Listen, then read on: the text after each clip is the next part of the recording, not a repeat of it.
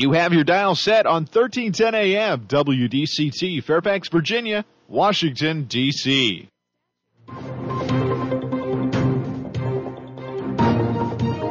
워싱턴과 미국, 그리고 세계의 흐름을 짚어보는 라디오 워싱턴의 시사 토크쇼, 워싱턴 전망대.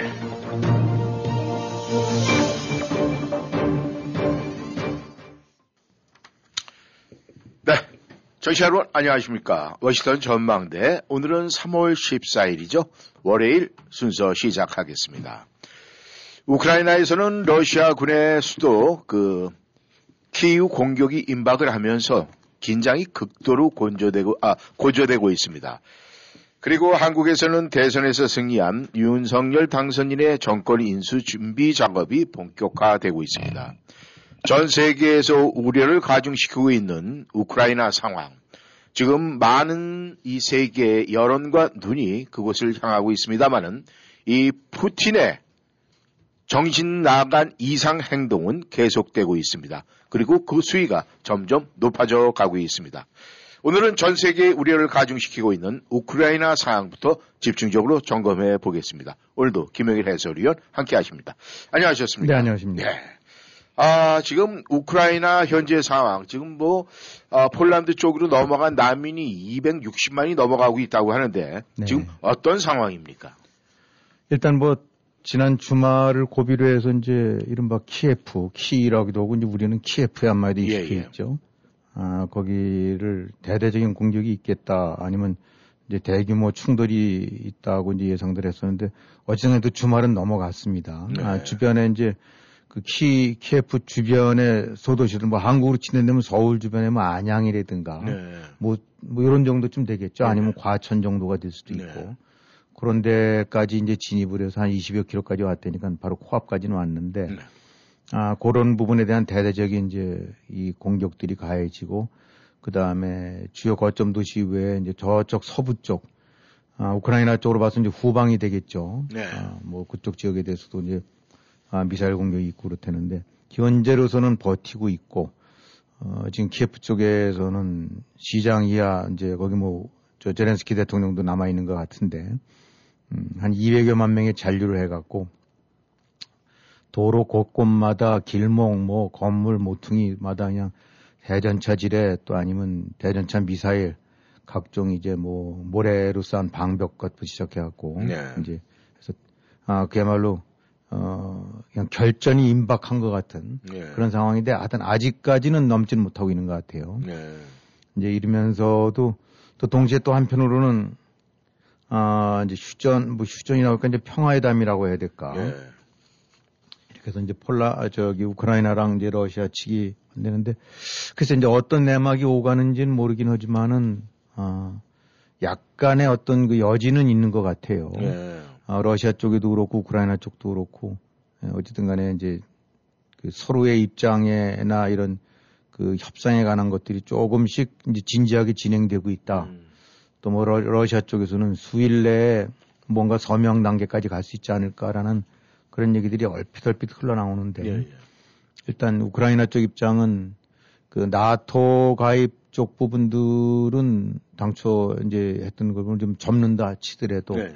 이제 영토 쪽에서는 우린 양보할 수가 없다. 음. 그래서 지금 이제 크림반도 그다음에 러시아 아니 우크라이나 동부 쪽에 이제 그 두 개의 공화국 그, 뭐, 괴뢰공화국 같은 예, 거겠죠. 예, 예. 아, 그거를 다 접어라. 라는 식의 여기고, 물론 이제, 푸틴 쪽에서는, 어, 당연히 이제 크림반도는 그대로 인정하고, 두 개의 공화국도 인정을 하고, 그 다음에 나토 가입 중단하고, 그러면 우리가 휴전하겠다. 뭐 이런 식의 얘기니까 음. 서른, 사실은 그, 얘기가 될 수 있는 상황이 아니죠. 예, 예. 뭐 그렇게 했는데 그러면 우크라이나가 이제 엄청나게 피해 입으면서 저, 저항할 의지가 없었, 의미가 없는 거니까. 예, 예. 음. 그래서 이제, 하지만 이제 요 국, 영토 문제랑 이런 부분들이 어떻게 타협이 될지, 절충점을 뭐를 찾을지, 예. 뭐, 아니면 예를 들면 두 개 공화국 그냥 없었던 일로 하고, 음. 뭐, 크림반도를 내준다고 한다고 그러면은, 그 러시아로 봐서는 엄청난 패배죠. 예. 아, 그러니까 뭐, 크림반도 병합 인정에다가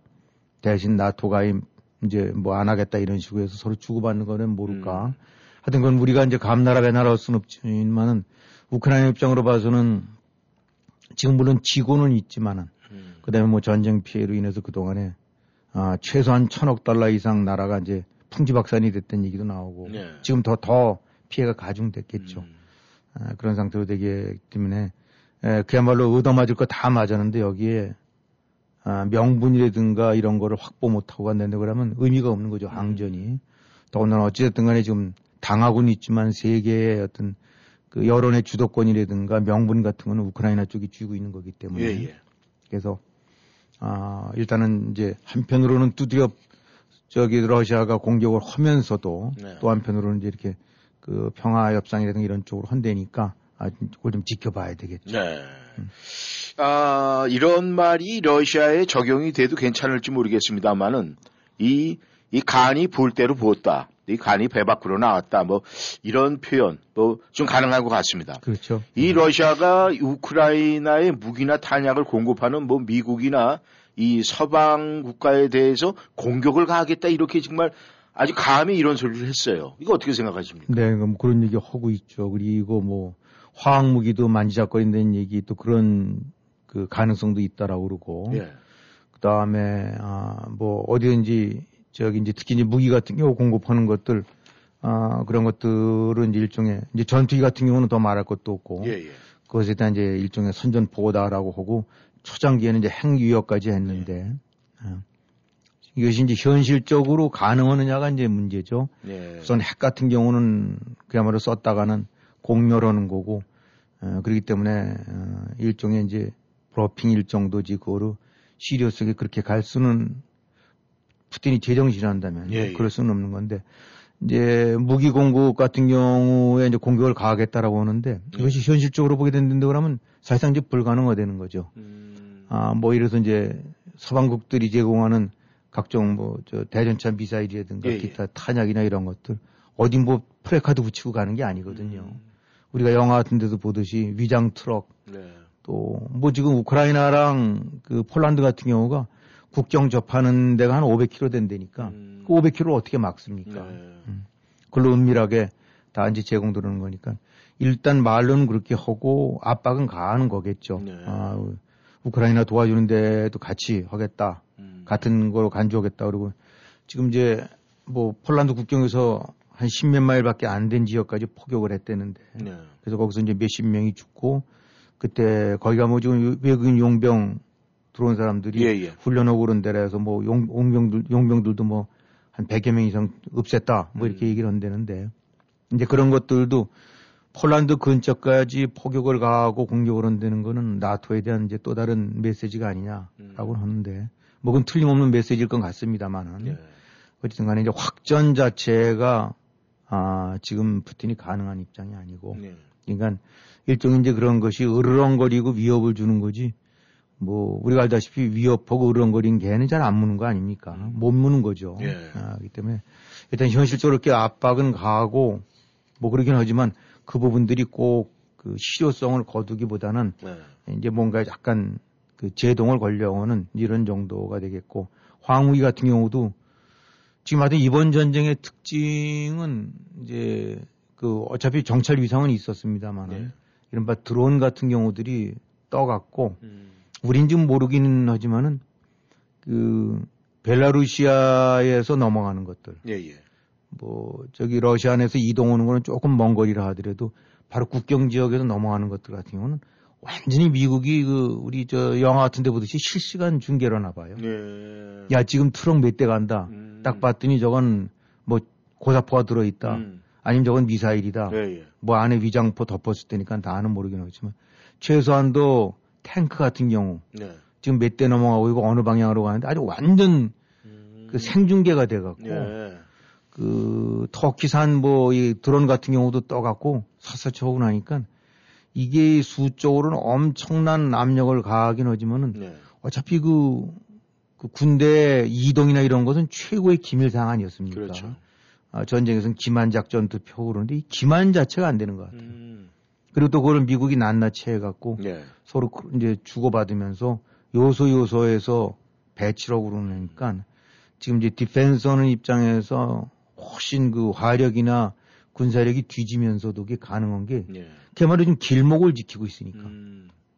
아무리 뭐 숨게 몰래가려 하더라도 낱낱이 드러나니까 네, 네. 아, 그런 측면으로 해서는 이, 어쨌든 러시아가 브로핑을 할 수가 없고 바로 그런 취약점이 음. 고스란히 그, 그 우크라이나의 저항에 그걸 그 많이 당하고 있는 음. 지금 그런 상태이기 때문에 화학무기 같은 거 뭐 썼다 한다 그러면 지금도 이제 그 전쟁이 살인마로 뭐 이미 사실은 이제 푸틴은 설령 여기서 어떤 평화협상이 됐다 하더라도 예, 예. 이제 푸틴은 갔다라고 봐야죠. 음. 이 국제정치에서 뭐 강대국이라든가 강대국 지도자로서의 그 영향력을 유지하려면은 음. 그만한 뭐 꼭 도덕선생처럼 오라는 것이 아니라 그 국가 군사력 경제력에 걸맞는 행동, 예. 대의 명분, 아, 또 이런 지도력을 갖고 있어야 저거지. 음. 지금 누가 푸틴 갖고 만나서 저, 저거겠어요? 네. 이제 뭐 푸틴은 사실은 완전히 버려진 존재라고 봐도 음. 틀림없는 겁니다. 그래서 설령 이것이 수습이 된다 하더라도 전쟁 요구 우크라이나 이전에 러시아와 그전에는 바로 그 직전까지만 해도 사실은 겁을 먹었죠. 네. 뭐 아방가르드인지 무슨 뭐 극초음속 미사일에 네. 완전히 러시아군이 저기 푸틴의 지도하에 재편이 됐다. 음. 아, 지난번 크림반도도 거저 먹었지. 뭐 그냥 가는 데마다 전광석화처럼 해먹었는데 그래서 이번에도 뭐 하루거리가 안 될 거다라고 했다가 아주 완전 병신된 거랑 똑같거든요. 음. 그렇다고 완전히 확전할 수도 없는 거고. 그러니까 네.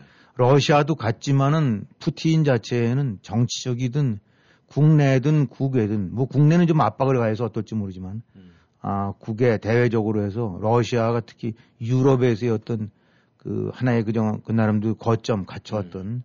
하여튼 뭐 러시아가 그 소련 분기원 이후에 한 그 그동안에 쭉 쌓아왔던 이런 것들을 네. 다 까먹었다라고 봐야 되거든요. 네. 음. 그러니까 이제 화학전 같은 거 했다가는 그야말로 뭐 어 그건 이 국제 여론에 견딜 수가 없을 거예요. 그러니까 네. 아, 현재로 봐서는 좀 어렵다고 봐야 될 거예요. 네. 그런데 지금 우크라이나 당국에서 어, 발표하기에는 지금 그 폴란드하고 국경 지역의 그 백린탄이라는 이 무기 그 사용 금지 무기라고 그럽니다. 그렇죠. 근데 예. 그 백린탄을 사용을 했다는 얘기도 있는데 지금 러시아가 만약에 중동 지역에서도 이 뭐 화학무기를 썼다 안 썼다 뭐 이런 얘기가 나오고 이 풍문일만 돌았지 실질적인 증거는 지금 나타나지 않고 있었거든요. 네. 그랬는데 그런 부분에 대한 거는 지금 어떻게 생각을 하세요? 지금 많이들 나오죠. 뭐 이제 진공탄, 뭐 백린탄 그 다음에 지금 또 무슨 멍텅 이제 멍텅이 좀 저 멍텅이 폭탄을 터뜨린다는. 멍텅이 네. 폭탄이라는 게. 예, 이제 이게 뭐 러시아가 이번 이제 우크라이나를 하면서 내세웠던 것이 일종의 그 서지컬 스트라이크에서 정밀 음. 공격, 네, 예. 그러니까 딱 군사 시설, 음. 아 이런 부분에만 해야지 우리 민간인들이 이런 것 쪽은 절대 안 한다. 네. 아 그래서 이제 그거를 이제 외형적으로는 괴뢰 정부를 무너뜨리고, 네. 아 러시아, 저 우크라이나의 군사력 같은 부분을 제동을 가해서 딱 민간 피해 없이 아, 자기네들의 특수 작전을 한다라고 했는데 음. 이게 안 되니까 네. 이제 이제 겁을 주려고 이제 막 이제 음. 혹 나서는데. 겁, 겁을 주려고 뒤리 이제 그런 민간 쪽으로 쏴달라니까 지금 이제 미사일이 떨어졌던 얘기가 이제 많이 돌거든요. 아, 그렇습니까? 예, 뭐 예상보다 훨씬 길어지고 음. 저항이 커지니까 한두 발 쏘면 될 것이 지금 수십 발을 쏴도 안 되는 상황이 되고 나니까. 음. 그래서 이제 그 멍텅구리 폭탄이랬는데 뭐 그게 이제 소위 그 그냥 과거 이 차 대전 때 썼던 식대로 네. 이렇게 정밀 유도돼서 가는 것이 아니라 그냥 지역에 음. 퍼버서 쏟아버려 갖고 아, 거기엔 민간 시설이든 뭐 군 시설이든 관계없이 음. 그냥 쏟아붓는 네. 어, 뭐 그런 식의 이제 공격을 가하고 또 한편으로는 정밀 무기 같은 경우는 대충 이제 바닥이 나기 시작하니까 음. 더 썼다가는 나토랑 혹시 상황이 벌어지게 되거나 음. 그때는 고스란히 당하니까 음. 어, 보유량이 딱 저기 한계가 와갖고 그거는 이제 지금 저기 줄을 죄고 네. 긴축을 하고 뭐 그런 얘기도 있어요. 그러니까 음. 전반적으로 많이 지금 아, 취하게 한 건데 지금 아까도 말씀드렸지만 이제 푸틴의 어떤 입지나 이런 거는 형편없을 때는 게 그 전사를 이렇게 갖고 얘기하는 걸 이렇게 보게 되고 나면 이 폭격이라든가 적국에 대한 공격 중에서 가장 최후의 수단이 이제 민간인 음. 살상이 되는 거예요. 네.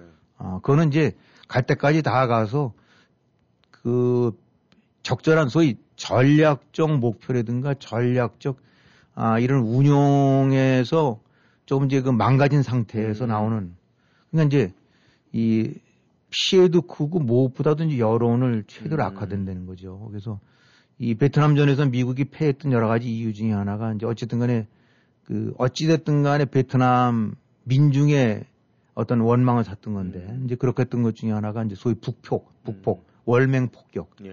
그냥 그 융단 폭격이라서 이제 갖다 쏟아 부었죠.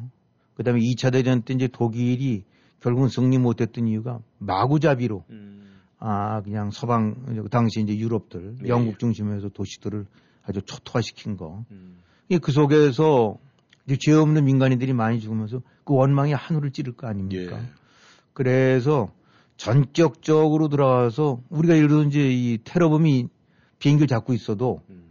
그 특공대가 들어가서 테러범만 낱낱이 죽이고 들어와야지 아 인질까지 모조리 죽이고 나게 되고 나면 그거는 그건 오히려 그, 그렇죠. 그, 그 그런 역효과를 받지 않습니까? 예. 마찬가지로 지금 푸틴이 벌이고 있는 저 무자비 멍텅구리 폭탄 그다음에 뭐 아파트, 병원 이렇게 애들 병원 이런 데 하는 거는 저건 저마, 저거만큼 지금 사실상 그 실성을 했다. 음. 아, 어떤 그 이 전략적인 이런 그 프린시플을 지금 완전히 그래서 우왕좌왕하는 모습이다라고 이제 거꾸로 얘기를 하는 네. 거죠. 아, 그래서 지금 진행되고 있는 이제 화학무기라든가 뭐 이런 무자비한 폭격 이런 부분들은 그것이 러시아의 위력을 떨친다는 측면도 없진 않겠지만 위협을 네. 가해서 또 한편은 지금 러시아가 완전히 맛이 갔다. 그런 네. 말로. 네. 아, 군사 전략에 있어서도 방향을 잃고 네. 지금 우왕좌왕하는 막 가고 있는 중이다라는 걸 하는 거니까 그만큼 러시아는 지금 다급하다라고 봐야 되겠죠. 아, 김 의원님 말씀대로 이 러시아가 전략적 위는 점하고 있을지 몰라도 지금 바닥을 향해서 가고 있다. 이렇게 아, 이해가 되겠습니다. 네, 워싱턴 전망대 한국에 하고 계십니다. 저희들은 전하는 말씀 듣고 다시 돌아오겠습니다. 와우! 특별한 세일 상품이 가득한 애난데의 K마켓. 일주일 내내 백 불 이상 구매 시 배추가 박스에 구 불 구십구, 한국무가 박스에 구 불 구십구. 단 박스 제품, 쌀, 도매 제품 구매에 대한 금액은 포함되지 않습니다. 이번 주 달콤한 제조무가 입고돼 절찬리 판매 중입니다. 싱싱한 고등어가 파운드에 일 불 구십구, 소 도가니가 파운드에 구십구 센트, 양념 소불고기가 파운드에 오 불 구십구, 씨제이 양념갈비 불고기 소스가 개당 사 불 사십구. 애난데의 K마켓 에서 행복한 쇼핑 즐기세요. 트레이가 흔들리고 불편하세요? 음식을 편하게 잘 씹고 싶으시다고요? 브래덕 치과는 임플란트를 여러 개 아프지 않고 빠르게 심어 저렴하고 좋은 가격으로 틀니를 고정시켜드립니다. 치아가 부러지거나 흔들려도 걱정 마세요. Same day tooth. 브래덕 치과에서 임플란트, 신경치료, 크라운을 당일 치아치료로 도와드립니다. 최신 쓰리디 시트로 정확한 진단과 치료를 해드립니다. 메디케이드, 메디케어 등 각종 피피오 보험 취급합니다. 브래덕 치과, 조지 메이슨 건너편 오칠일 삼삼구 삼육이팔 오칠일 삼삼구 삼육이팔. 스프링필드 세퍼드 현대, 떠나자 이 봄 현대차와 함께. 이천이십이 투싼, 이천이십이 산타페 최대 사십 개월 영 퍼센트 에이피알 적용, 그리고 구십 일 동안 노 페이먼트. 모든 뉴 세포르트 현대자동차는 미국 최고 수준의 십 년 십만 마일 무상 서비스와 오늘 어슈어런스가 지원됩니다. 스프링필드 로이스데일 로드에 위치한 세포르트 현대로 방문하세요. 칠공삼 칠칠육 구공사공 세포르트 현대 닷 컴. 영 퍼센트 에이피알 사십팔 개월 할부 기준은 크레딧이 승인된 분에게 해당 승용차 가격 천 불당 월 이십 달러가 적용됩니다. 모든 고객이 가격에 해당되지는 않으며 자세한 사항은 딜러샵에 문의하세요. 이천이십이 년 삼월 삼십일 일까지 유효합니다.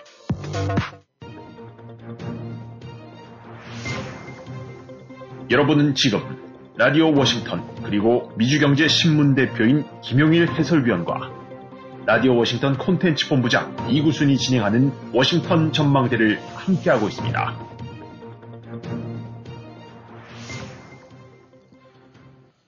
네, 전하는 말씀 듣고 다시 돌아왔습니다.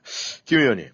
이 그 우크라이나에서 발표하기를 이 러시아의 군대의 아주 핵심 인물들, 뭐 이 사령관급 인물들이 이제 그 스나이퍼한테 저격을 당했다 그러는데 그 부분도 어, 김 의원님께서 말씀하신 진짜 이 생방송 중계하듯이 미국의 어떤 그런 도움이 좀 작용을 많이 안 했겠습니까?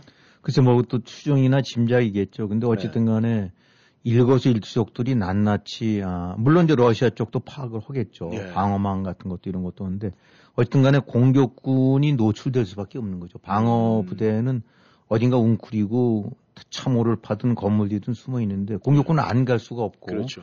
가려면은 논밭으로 갈 수가 없고 천상 대로로 가야 되니까 음. 또 대로로 대군이 움직이려면 나래비로 서서 일자로 쭉 중심으로 갈 수밖에 없고 예. 그러니까 중간중간에 이제 허리가 끊기면서 음. 곳곳에서 당하면 그래서 이제 뭐 탱크도 한다면 꼭 일 번 탱크랑 이십 대 가면 이십 번 탱크를 친다니까 음. 그 사이에 이제 끊어치겠죠. 예. 그래서 이제 이게 그, 그, 유명한 게 이제 그, 그 전에 이제 러시아가 핀란드 침공했을 때 네. 다 그 했던 것이 이제 핀란드가 정했던 것이 이제 모티 전술이라는 게 있다는데 음. 모티 전술이라는 것이 왜 우리 저기 장작 같은 거나 이런 거 했을 때 이렇게 그 모서리 치고 들어가게 되면 거기서 뽀개지지 않습니까? 예, 예, 예. 아, 이제 그 쐐기를 박는지 음. 그런 식인데 그래갖고 러시아군, 당시 이제 소련군이죠. 뭐 백 미터, 이백 미터쯤 되는 쭉 전투 차량 행렬이 지나가게 되고 나면 그 핀란드 스키 부대가 한 오십 미터마다 이제 허리를 끊는다는 거예요. 그러니까 뱀으로 친댄다고 나면 머리서부터 시작해서 허리를 아주 소수의 병력이. 음. 그렇게 내고 나면은 이제 중간중간 끊어지게 되고 나면 음. 그 끊어진 데는 중대병력을 투입하더라도 싸울 만하다는 얘기죠. 음. 이쪽은 한 오천 명이 오고 이쪽은 한 삼백 명이 간다 하더라도 예. 토막을 끊어갖고 치면은 음. 그래서 아주 러시, 소련이 아주 완전히 당했다는데 지금 이제 육십 몇 킬로 행렬인 것이 이제 그 꼴이 난 것 같아요. 예. 곳곳에서 모티 전술식으로 치고 들어가서 끊어놓고 그러고 나니까 사실은 큰 몸통이 움직이기 어려운. 예, 지금 뭐 그런 식으로 해서 아주 전략적 전술적으로도 꼼짝없이 당하고 있는 것 같아요. 네. 이제 가장 중요한 것은 이 미국의 입장인데 말이죠. 이 미국의 우크라이나 사태에 대한 입장 뭐 이 개전 초기하고 지금하고 뭐 달라진 건 있습니까? 지금 미국 뭐 여러 가지 또 평가는 달리할 수도 있긴 하지만 하여튼 관전자들이 보는 입장으로 봐서는 이제 미국은 그 상당히 그래도 여유를 갖고 있는 거죠. 네.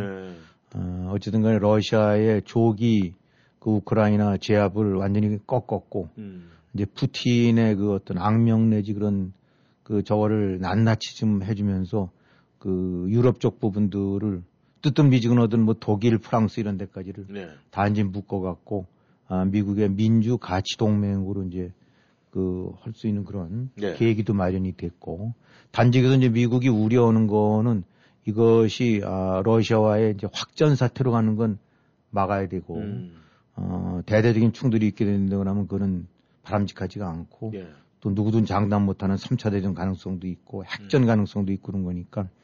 최대한도로 오버하지 않게끔 음. 하면서 그 대신 이제 우크라이나가 잘 버텨서 그 러시아를 납작하게 만들어줄 수 있게끔 이제 측면 지원하는 음. 거.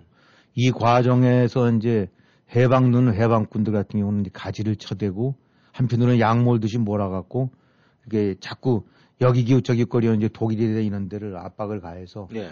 어, 한꺼번에 이제 양우리로 잘 몰고 가는 음. 뭐 이런 식의 이제 입장을 견제하는 것 같아요. 네. 그래서 이제 제일 중요한 것이 이제 중국, 음. 중국이라는 것이 이제 초기에 어차피 그 러시아의 편을 들면서 네. 중국은 이제 그러니까 이런 이제 중국의 태도라든가 중국의 어떤 그, 그 중간에서 이제 이익을 보려고 하는 음. 그런 것들을 뭐 다 간파하고 있으니까 그래서 이제 미국이 지금 하고 있는 거는. 하여튼 대러시아 경제 봉쇄망에 너 뒤에서 딴짓거리 하게 된다면 이제 너도 피해 당할 거다. 음. 너도 몸, 너도 거기서 예외 아니니까 이제 계속 압박을 가하는 거다. 네. 압박을 지금 가하고 있고 네. 그런 경고를 지금 가하고 있는 거죠. 그러니까 음. 어, 미국 입장으로서는 하여튼 빨리 여기를 정리하고 탄탄하게 구축해 놓고 난 다음에 사실은 이제 중국을 핸들링해야 되는데 네. 여기 오래 발묶여 있을 수도 없고 음. 또 그걸 중국이 아니까 이제 장난질 치려고는 하는데. 어쨌든 간에 이 러시아가 이번에 아, 자충수를 둔 거를 확실하게 음. 피를, 군사라는 피를 안 흘리고 제재라는 이 칼을 통해서 목줄을 죄버려서 일정선에서 러시아를 항복을 시키거나 무릎을 꿇게 한다거나 하면 미국으로 봐서는 최고의 전략적 그 우승이라고 봐야 되겠죠. 네. 어, 그러니까 그런 측면에서 하여튼 부자 몸조심이라고 해야 될까요? 확전 안 시키면서 봉쇄망이 새나가지 않게끔 타이트하게 중국 견제하고 독일이라든지 프랑스, 이탈리아 이런 데 같은데 음. 딴짓거리 안 하게끔 계속 압박을 가해서 예. 미국이라는 깃발 아래 묶어두는 거 음. 어, 이런 부분들이 지금 미국 가지고 있는 이제 종합적인 어떤 그 청사진이라고 봐야 될 것 네. 같습니다. 아, 이번에 이 우크라이나 사태를 볼 때 이 서방 세계에서 이 경제 제재하는 거에 일사불란하게 지금 움직였습니다. 그렇죠. 음. 근데 지금 그 일사불란하게 움직이기 시작을 했는데 어떻게 지금 작용을 하고 있습니까? 예, 지금 작용들 하고 있는 것 같습니다. 물론 네. 이제 단기적으로 뭐 배란간 러시아 같은 나라가 망할 수는 없으니까. 네. 하지만 이제 분명히 작용하고 있는 것 같은 것이 일단 뭐 러시아 경제는 많이 이제 혼돈 상태가 있고 아직도 주식시장 못 열고 있다라고 하더라고요. 네. 아, 이번 주에나 연대는데 이제 주식시장을 이렇게 장기간 폐쇄한다는 건 이제 그만큼 경제가 완전히 뭐 아, 한국으로 친다면 주식시장이 안 열린다면 그게 좀 어떤 상태인지 짐작이 가지 않습니까? 그렇죠. 그다음에 뭐 이자율 같은 경우는 이제 한 뭐 구 점 몇 퍼센트에서 이십 퍼센트로 올렸던데 아마 조만간 또 올릴 것 같아요. 음. 이자율을 올린다는 얘기 이제 돈이 빠져나가지 않게끔 아, 돈이 그냥 어디든지 이제 저기 혼돈 상황이 오게 되고 나면 현금들을 찾아가니까. 예. 그다음에 지금 달러 못 들어오니까 완전히 루브라가 이제 한 오십 퍼센트 이상은 이제 그 저기 떨어져 갖고 예. 어, 이런 상태가 돼서. 어, 국내 경제는 아직은 그럭저럭 비상 식량으로 꾸려간다 치더라도 네. 지금 서서히 망가져가고 있는 음. 거죠. 그래서 지금 나오고 있는 얘기들 보게 되고 나면 내일 모레 이제 그 뭐 국채 네. 러시아 국채 같은 경우는 상환들이 들어오나 본데 네. 대략 삼월 중에 한 칠억 달러가 들어온다라고 그러고 사월에 이십 몇억 달러에서 한 삼, 사월 사이 한 최소한도 삼십억 달러 가까이 정도가 이제 영수증들이 들어오나 봐요, 인보이스가. 네. 근데 지금 러시아 입장에서는 달러로 내줄 수 있는 상황이 안 되고. 음. 그러니까 이제 루브라로 결제를 하겠다.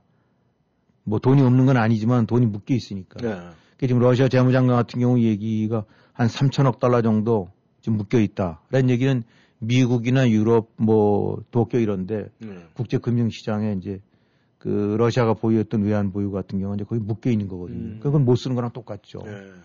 그러다 보니까 달러 부족이 되고. 그러니까 이제 그런 여파로 인해서 뭐 또 아, 지금 세계 뭐 웬만한 기업들 치고 이제 안 나간 데가 없지 않습니까? 음. 뭐 석유는 물론이고 맥도날드를 비롯한 이제 그런 소비재 네. 뭐 이런 것들을 포함해서 백화점도 그렇고 은행도 그렇고 도이체, 도이체방크인 거 거기도 뺀, 빼고 빼다가 결국 이제 손들어서 나간다는데 음. 어, 미국 쪽은 이제 뭐 골드만삭스라든가 제이피모건 같은 경우는 일찍 이제 관두고 그러니까 뭐 크레딧 카드 결제 안 되죠. 그러니까 아, 결국은 이제 루브라로 결제 안 된 얘기는 국가 부도 사태가 된다는 얘기거든요. 네. 근데 이제 국가 부도가 그 전에 이제 모라토리엄과는 좀 비교가 되는 게 그때는 이제 돈이 없었는데 음. 러시아가 네. 지금 이번엔 돈은 있으면서도 음. 어, 결제의 망이 완전히 망가지고 나니까 음. 할 수가 없는 거죠. 물론 이제 십육 일 날 국가 부도 사태가 설령 나, 조만간 난다 하더라도 곧장 뭐 일정의 유예 기한이 또 있나 봐요. 예. 아, 하지만 어쨌든 간에 빚진 데가 달러로 못 주겠고 난 루브라로 주겠다 한다는 얘기는 이제 그거는 사실상 저랑 똑같은 거니까 음. 디폴트랑 똑같은 거니까. 그래서 러시아 경제는 지금 아, 이 경제 제재로 인해서 물류 막히고 달러 올라가고 또 그다음에 결제망 막히고. 음. 어. 어, 이런, 그 다음에 이제 미국은 뭐 러시아에서 사는 이제 에너지도 금수했었지만은 전 세계의 이제 주요 기업들, 어, 저 손 떼기 시작하고 하다못해 스포츠까지 해서 이제 고립화되가 오는 거니까 음. 당장 그것이 어, 러시아의 어떤 도시가 폭격을 받는 것과는 다르긴 하지만은 네. 어, 경제라는 몸이 곳곳에서 지금, 아, 이 멍들거나 아니면 이제 이 망가지고 있다는 거 해야 되는 거죠. 예. 아, 그러니까. 아, 미국 입장에서는 뭐 다시 본댄데 그러면은, 어, 이, 당장은, 아, 아니다 하더라도 몇 개월 정도 잡고, 네. 어떤 면으로 봐서는 그 아주 완전히 러시아를 망가뜨릴 수 있는, 음. 근데 또 너무 망가뜨려도, 아, 핵을 쥐고 있는 이제 그런 데기 때문에, 아, 그야말로 너무 코너 내지 궁지로 몰아놨다가는 음. 이것이 또 어떤 반작용이 날 수가 있으니까. 음. 그래서 앞, 목은 죄되, 지식사하지 않을 정도 선에서 음. 이렇게 압박을 가하고 있는 게 아닌가. 음. 그 과정에서 이제 중국도 어, 딴짓거리 안 하게끔. 네.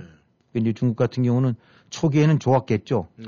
야 이거 뭐 미국 저 정신을 딴 데로 돌릴 수 있고 또 지켜보다가 아, 이 러시아가 잘 우크라이나 삼 일 만에 먹어버리면 나도 대만 같은 방식으로 먹을 수 있고 음. 우왕좌왕하는 저기 미국과 유럽 동맹 보면서 아 이제 그 우리로 봐서는 그야말로 그냥 님도 보고 뽕도 따는 음. 아 이제 이런 상황이 아닌가 네.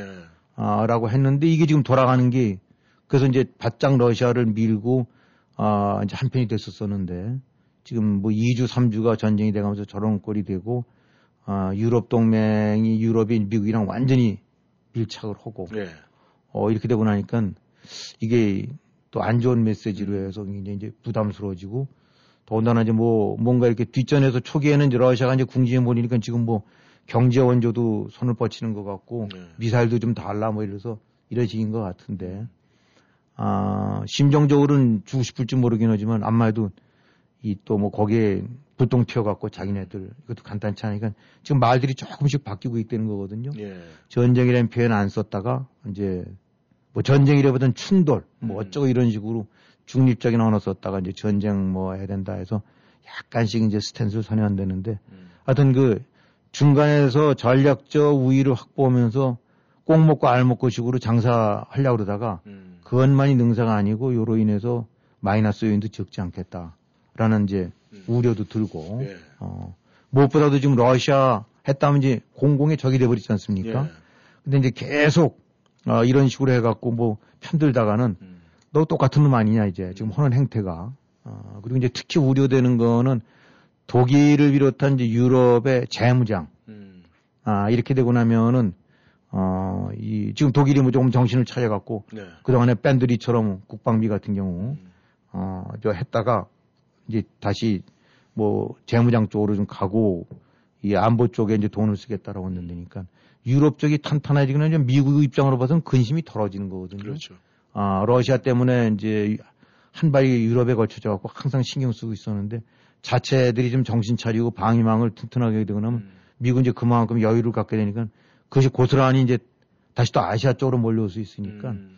이래저래 이제 이 주판을 굴리면서 이 이 왕서방 아저씨들이 지금 계산하겠지만 초기에는 좋았다가 지금은 이게 별로 간단치가 않네라고 예. 해서 아, 역시 이제 이리저리 그 간 보고 있는 상태가 아닌가 싶어요. 예.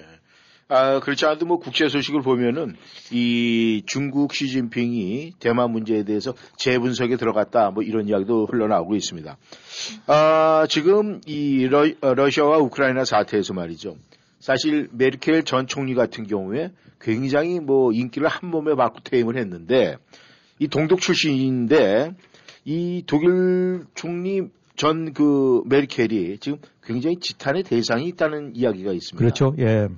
뭐 사실 우리가 이제 그냥 그런가 보다 하고 뭐 메르켈 하게 되고 나면 참 아주 그 존경받는 네. 아 이렇게 해서 해서 실제로 했을 때랬는데 어, 그 전에 이제 트럼프, 저, 나토랑 막 어긋난다는 얘기 했을 때 한번 제가 간략하게 말씀드린 것 같은데 사실 미국 입장으로 봐서는 얄밉기 짝이 없는 음. 아주 그게 바로 메르켈이었거든요. 예.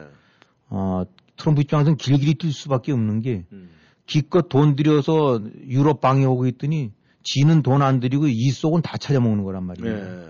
하여튼 러시아랑 가장 짝짝꿍이 돼갖고 지금 문제가 되고 있는 가스관, 천연가스관 공사도 미국이 그렇게 반대해내지 불편해했는데도 어, 강행을 했죠. 네.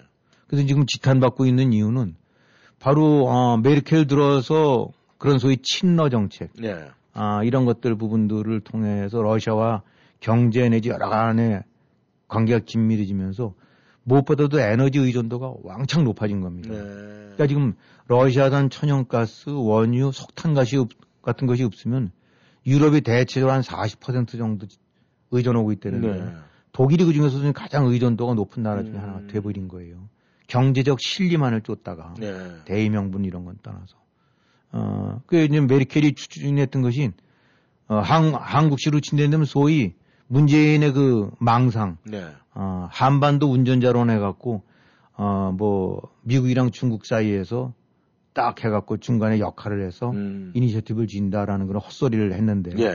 이제 메르켈이 바로 했던 것이 이른바 그 식으로 표현했는데 유럽 운전자론이죠. 음. 국방은 미국 쪽과 긴밀하게 하고 음. 경제는 러시아랑 긴밀하게 하고 동시에 우리는 그 중간에서 공간을 확보해갖고 음. 유럽의 제삼 지대론으로 해서 우리가 딱 중간에서 역할해갖고 우리도 나름대로 한 축을 하면서 그렇게 잘 어, 얘기는 잘 놀아왔죠. 네. 어, 그랬다가 이제 이번에 여지없이 한 칼에 그냥 그 러시아가 발톱 그 러시아 고음의 발톱에 그냥 음. 휘둘리는 걸 보고 나니까 어 이게 아닌가비 하고 해갖고 지금 퍼뜩해서 그동안에 그 독일 같은 경우가 어, 유럽에서 제일 잘 사는 나라 아닙니까? 경제력도 네. 제일 크고.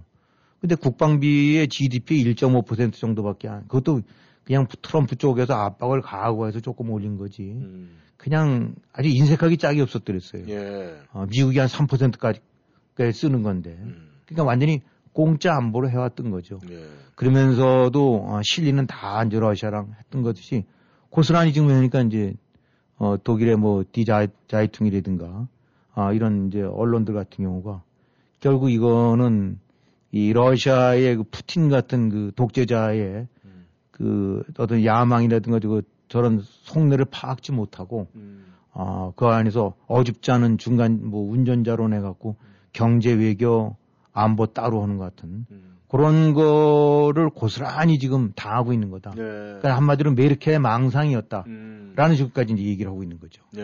아, 그러니까 뭐 디벨트 이런 신문들 같은 경우가 이제 보수든 어, 진보든 이런 걸 떠나서 네. 냉정하게 봤더니 메르켈이 망쳤다. 음. 유럽의 독일도 망쳤고 유럽을 망쳐서 결국 이런 꼴을 자초하는 데는 메르켈의 그 친러라든가 음. 어, 그런 류의 그 박쥐 저 정책이 음. 조금 당하게 된 거다. 네. 그러니까 그것이 좋은 귀감이 되는 거겠죠. 음. 잘 봐야죠, 그러니까. 네. 그래가지고 한 또 그 보도에 따르면은 그 동독 출신이었다라는 갖다 굉장히 강조를 하는 것 같더라고요. 네. 그러니까 아마 그런 부분은 이 자라면서 교육받는 과정에서 좀 뭔가 머릿속에 박혀 있는 것이 좀 있는 것 같아요. 그렇겠죠. 네. 그래서 이 대한민국도 이 정교조 학생들 수업 받은 사람도 걱정입니다. 네. 전하는 말씀 듣고 다시 돌아오겠습니다. 부동산 상담은 빠를수록 좋고 많이 할수록 유익합니다. 교포사회와 삼십 년을 함께해온 태평양 부동산은 역사와 전통으로 신뢰를 만들었습니다. 주택매매, 렌트, 관리와 코머셜 거래까지 주저마시고 무엇이든 문의하세요. 특별한 거래의 기술과 전문성으로 고객에게 다가갑니다. 부동산 상담, 빠를수록 좋고 많이 할수록 유익합니다. 칠공삼 이육육 삼팔이팔, 부동산 관련 무엇이든 물어보세요. 칠공삼 이육육 삼팔이팔, 태평양 부동산.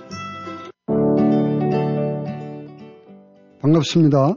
메디케어 상담과 가입을 무료로 도와드리는 김남수입니다. 천구백오십칠 년생들과 육십오 세가 지나서 직장에서 은퇴하시는 분들, 메디케어 보험 상담은 김남수와 함께 칠공삼 이오육 공삼공공, 칠공삼 이오육 공삼공공. 천구백오십칠 년생들의 메디케어 보험 상담은 김남수와 함께 칠공삼 이오육 공삼공공, 칠공삼 이오육 공삼공공.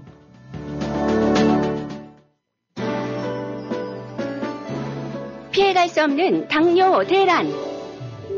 자연치유력의 회복으로 혈당이 자연적으로 조절되는 다이아 알씨를 권해드립니다. 다이아 알씨는 하버드 의과대학이 연구하고 입증한 당뇨에 탁월한 효능을 보이는 최고의 엠에스엠과 인슐린과 유사한 작용을 하던 바나바 잎에서 추출한 코로솔산을 함유, 부작용 없이 쉽고 빠르게 당뇨를 회복시키는 자연 치유 제품입니다. 당뇨로 고생하시는 분들, 다이아 알씨로 당뇨 잡으시고 건강과 행복을 찾으세요. 다이아 알씨. 자연 건강의 집으로 전화주세요. 칠공삼 삼삼삼 오공육육, 삼삼삼 오공육육.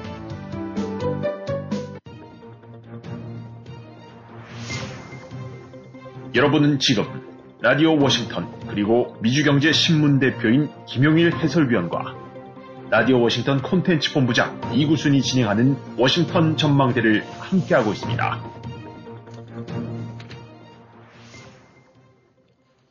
전하는 말씀 듣고 다시 돌아왔습니다. 이 한국이 요즘 바쁘게 돌아가는 것 같아요. 이 한국의 정권 교체 이루어졌습니다. 그렇다면 이제 지금 이 어떤 절차를 밟고 있나 우리는 굉장히 궁금할 수밖에 없습니다. 김 의원님, 네. 이 한국이 정권 교체가 돼가지고 지금 어떤 절차를 밟고 있습니까? 뭐 인수위 얘기 나오고 국무총리 얘기 나오고 뭐 여러 가지가 보도가 되고 있는데 말이죠. 네, 이제 통상 정권 교체를 하게 되고 나면 이제 인수위들이 구성되죠. 네. 지난번 이제 문재인 때는 그런 것이 없이 그냥 즉각적으로 어, 탄핵돼서 들어가는 급히 실시된 거기 때문에 음. 어, 일정 기간 동안 뭐 미국도 똑같이 이제 인수팀이 구성이 돼 인수위가 구성돼 갖고 네. 현 정부로부터 이제 하나하나씩 현안들을 어, 보고받고 또 협의하고 네.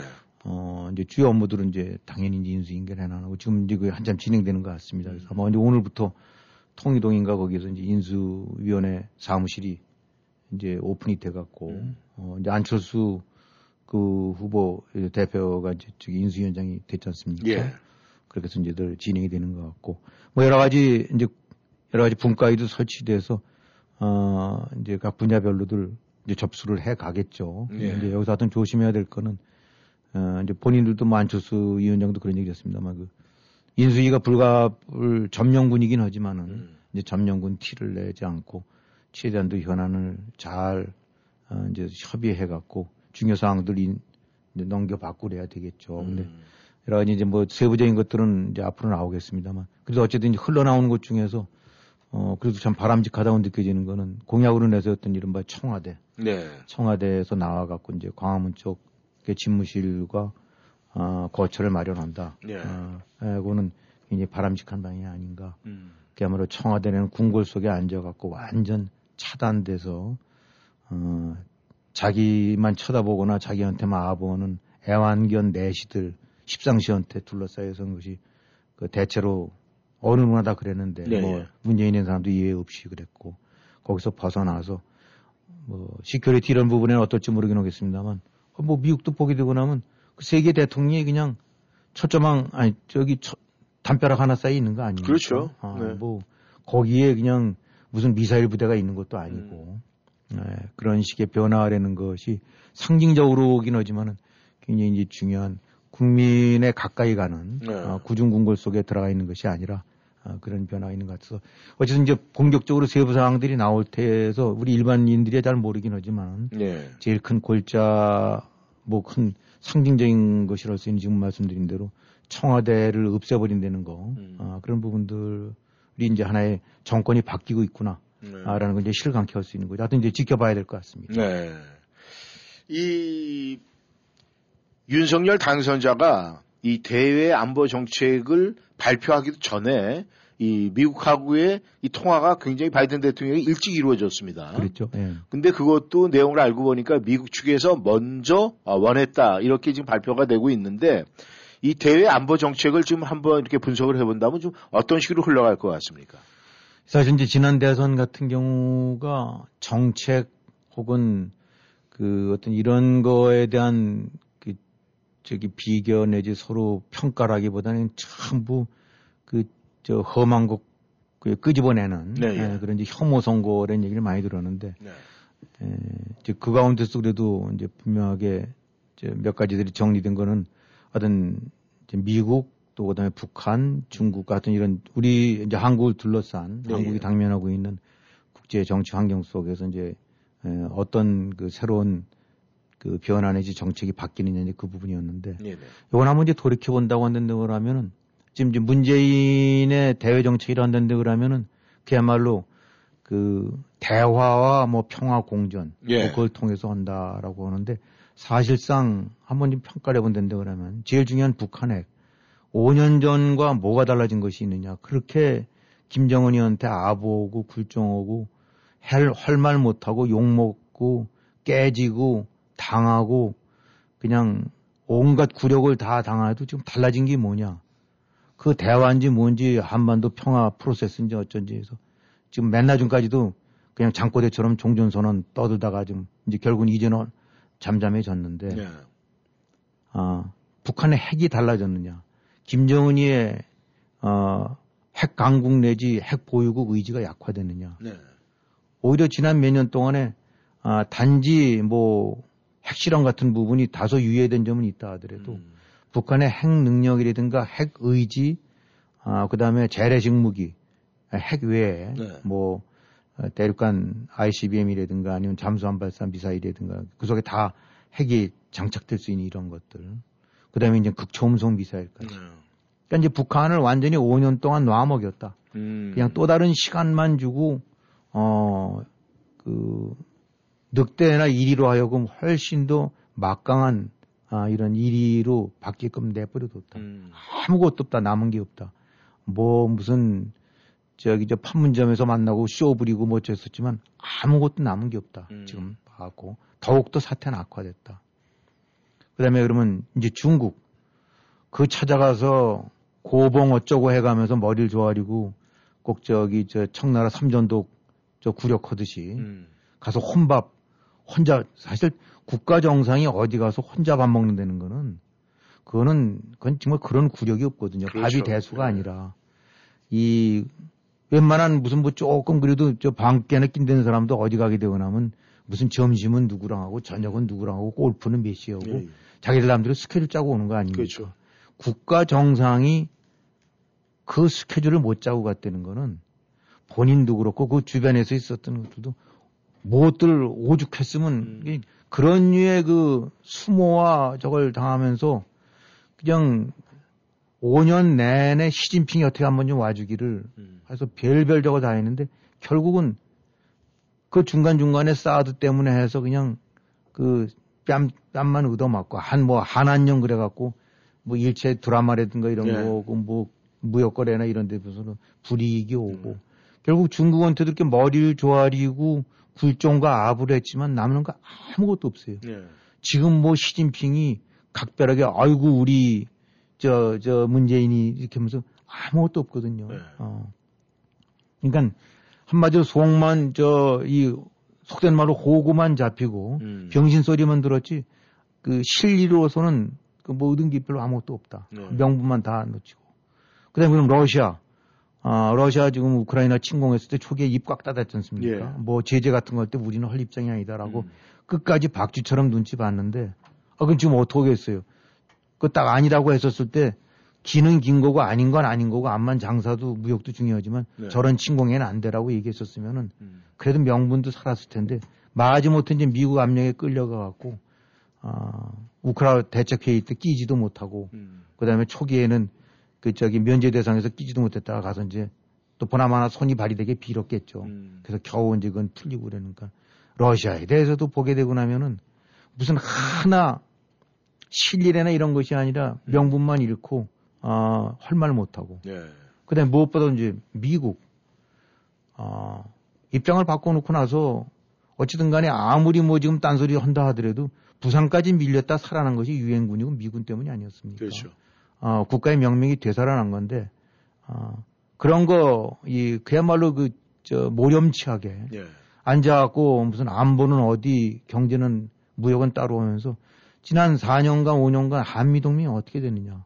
군사훈련 다 흐지부지 되고, 어, 이것저것 해갖고 결국은, 어, 그냥 극도로 미국 입장으로서는 불신할 수밖에 없, 만, 없는. 예. 그러니까 한미동맹이 금이 균열이 가고, 겉으로는 무슨 혈맹 동맹이 오긴 하지만 사실은 아, 따로 국밥처럼 돌아왔고 음. 그건 누구도 부인할 수 없는 거거든요. 예. 그 과정 속에서 천밥되고 음. 그다음에 일본. 일본 여러 가지 아, 감정적으로는 부딪히는 것이 많긴 합니다만 지금 좀 더 대국적인 측면으로 봐서는 대한민국의 가장 큰 안보 위협이라고 할 수 있는 북한 핵, 중국의 위협. 예. 이번에 속성 봤지 않습니까? 음. 러시아가 어떤 인간들이고 음. 중국이 어떤 인간들이는 걸 이번에 여실히 보여줬거든요. 예. 어. 그런 그야말로 나라의 그 생, 그 안보, 이 미래가 걸리는 거에 관해서 실체 파악을 못하고 그 점에 있어서는 한미일이 같이 긴밀한 공조를 해서 대응을 해야 되는 거거든요. 예. 민주국가들이 민주 가치를 공유하고 있는 나라들끼리 해야 되는데 거꾸로 죽창인이 우는 해 갖고 앉아서 전부 이제 국내 정치 이용하려고 이제 일본 패대기 치고 음. 그걸로 친일파를 모으고 그게 바로 문재인 정권이거든요. 네. 그러니까 주변을 둘러싸고 있는 사 대국 북한 핵 문재인이 오 년간 해왔던 것이 쓸만한 거라든가 아니라 전부 나라를 완전히 나라 그런 걸고 가는 음. 그런 이제 망상과 헛발질만 해온 거예요. 네. 결국은 지난 오 년간 이 한국의 대외 외교 안보나 이런 부분들은 그야말로 완전히 망가졌다고 할 수 있습니다. 음, 죽을 길로만 골라간 거죠. 네. 그건 판단착오가 아니라 쏙쏙들이 그 머릿속이나 뼛속에 들어있는 것이 네. 그 좌편향의 아, 이런 그 잘못된 패거리들 이제 그런 것들 때문인데 그래도 지금 이제 새 정권이 바뀌면서 가닥을 잡아간다고 봐야 되겠죠. 음. 아, 한, 한미일 아, 삼각동맹 구축하고 음. 미국과의 한미동맹 가장 큰 축으로 하고 음. 어, 중국에 관해서는 서로 주고받고 활말한다. 아, 이렇게 얘기들을 하는 식으로 가는 것 같고. 음. 그러니까 뭐 국내 정책, 경제 정책 뭐 이런 부분에 관해서는 에, 뭐 저희가 이쪽에서 디테일하게 얘기할 입장은 아니긴 하지만 최소한도 대외 안보나 이런 측면으로 봐갖고는 어, 명백하게 어, 지금 저 새 정권 이제 담당자들이 예. 올바른 길로 그 문재인 정권의 그 나락과 그 파국으로 갔던 길을 이제 물꼬를 바꾸고 있는 게 아니냐 예. 이렇게 평가를 해야 될 것 같습니다. 음. 근데 그 말은 지금 맞는 것 같습니다. 왜냐하면은 이 그 윤석열 당선인이 이 바이든 대통령 이제 통화하고 일본 기시다 총리하고 통화를 하고 그러니까 이 사실 이 중국 입장에서는 뭐 웬만했으면 문재인 정권에서 봤을 때 넘어갔을 텐데 어 자기네들이 먼저 연락이 왔어요. 그래서 지금 이 강하게 나가야 된다 이런 생각을 하는데 이 앞으로 일본이나 중국이나 이 북한들의 우리나라를 둘러싸고 있는 이 나라들의 반응이 좀 어떨 것 같습니까? 지금 이제 아까 그 네 시간 만에 이렇게 전화 왔다고 이제 말씀을 하셨죠. 네. 미국 대통령이. 네. 어. 물론 뭐 대체적으로 이제 당선자가 나오게 되고 나면은 뭐 하루 안짝거리에 이제 통화를 하는 것이 네. 하나 이제 관례였다고 할 수 있는데, 어, 뭐 먼저 어디서 해서가 아니라 어쨌든 간에 백악관 쪽에서 적극성을 보이고 했다는 거는 음. 말을 뒤집으면 사실 얼마나 속이 새칸밖에 탔겠어요. 음. 아마 제가 봤을 때는 말 안 해도 좀 문재인, 정의용, 뭐 어쩌고 이런 그 뭐 종전선언, 뭐 한반도 평화불 아주 그냥 넌더리가 났을 거예요. 음. 쳐다보기도 싫었을 거라고 봐요. 음. 그러다 보니까 이제 윤석열 바뀌고 나니까 아이고 음. 내 저 인간들 안 봐서 그냥 곧장 연락이 온 거가 아닐까 싶은데 네. 어. 일본도 이 사실 어쨌든 간에 짚고 넘어가고 해결해야 될 것이 무수한 과제긴 하지만 일단 큰 적인 북한의 중국의 야욕을 해서 일단 우리 그건 손잡고 예. 나머지 부분 가야 된다가 올바른 건데 앉아서 거꾸로 죽창질이라고 했었으니까 이제 기시다 쪽도 훨씬 뭔가 좀 얘기를 풀어갈 수 있는 여지가 될 거라고 봅니다. 예. 중국도 아까 뭐 연락이 왔다고 그러는데 아 이게 말씀이죠. 어, 뭐 좀 거칠게 얘기해서 서방을 중심으로 한 하나의 그룹 세력이 있고 이쪽이랑 하고 있는데 지금 이제 중국 아까 저 문재인 혼밥이라든가 완전히 병신 취급한 거 예. 얘기했었는데 이제 윤석열 뭐 후보 때도 그런 걸 언급을 했었지만 하여튼 사드 삼불 정책 다 뭐 안 하겠다. 음. 사드 추가 확대하겠다. 음. 지금 문재인 쪽에서는 그냥 기겁을 하면서 절절기구했던 것이 삼불 정책. 예. 아, 뭐 이런 부분들을 스스로 저거했던 건데. 그렇게 된다면 중국 입장으로 봐선 어 얘들 봐라. 음. 이거 손 좀 봐야 되겠네. 음. 라고 하는 것이 통내긴 하지만은 음. 지금 나오고 있는 반응 그건 아니거든요. 그렇죠. 음. 이게 이 한국의 다른 데는 다 떠나서 한반도를 주변한 사강 쪽 북한 또 중국 러시아와의 네. 관계라고 봤을 때 음. 한국의 입지가 강해지는 거는 미국과 일탈하고 미, 일본과 불화가 됐을 때 강해지는 게 아니에요. 네. 한미일이 찰떡궁합처럼 뭉쳐갖고 민주라는 가치를 수호해 나가고 네. 결속이 되는 걸 보여주고 무엇보다도 제삼자들이 봤을 때, 야, 저 미국이 한국하면 껌뻑 죽는구나. 음. 일본이 저, 저 한국 했단다 그러면 역성 드는 게 보통이 아니구나. 음. 라고 했을 때 중국이나 러시아나 북한이 찔끔하지. 예. 지금처럼 문재인처럼 쟤는 뭐 미국한테도 찬밥인 것 같고 일본한테 왕따 당하고 쟤는 이제 동네 따돌이 병신이네. 음. 이렇게 되면 같이 병신 취급해버리는 거예요. 예. 그러니까 한국은 내내 문재인 정권 동안 네. 그 한반도 주변 국가들한테서 병신 취급 당해온 거예요. 음, 네. 그것이 다 문재인이 해온 일입니다. 네.